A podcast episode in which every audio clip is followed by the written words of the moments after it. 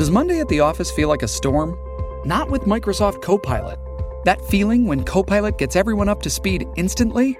It's sunny again. When Copilot simplifies complex data so your teams can act, that sun's shining on a beach. And when Copilot uncovers hidden insights, you're on that beach with your people and you find buried treasure.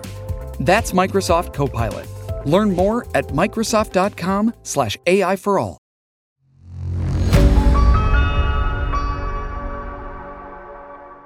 Audio Pitara पर आप सुन रहे हैं आध्यात्मिक कथाएँ। कथा का नाम है पार्वती की युक्ति। एक बार शिवजी और माँ पार्वती भ्रमण पर निकले। उस काल में पृथ्वी पर घोर सूखा पड़ा था। चारों ओर हाहाकार मचा हुआ था। पीने को पानी तक जुटाने में लोगों को कड़ी मेहनत करनी पड़ रही थी। ऐसे में शिव पार्वती भ्रमण कर रहे थे। माँ पार्वती से लोगों की दयनीय स्थिति देखी नहीं गई।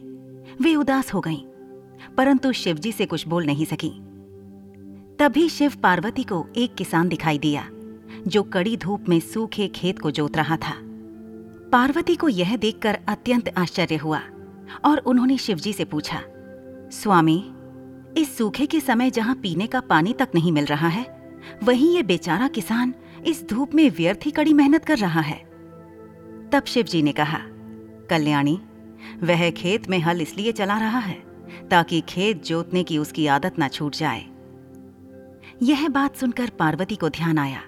शिवजी के शंख बजाने से वर्षा होती है। यह सोच वे शिवजी से बोली, स्वामी, आपने भी बहुत दिनों से अपना शंख नहीं बजाया। कहीं आप शंख बजाना ना भूल जाएँ।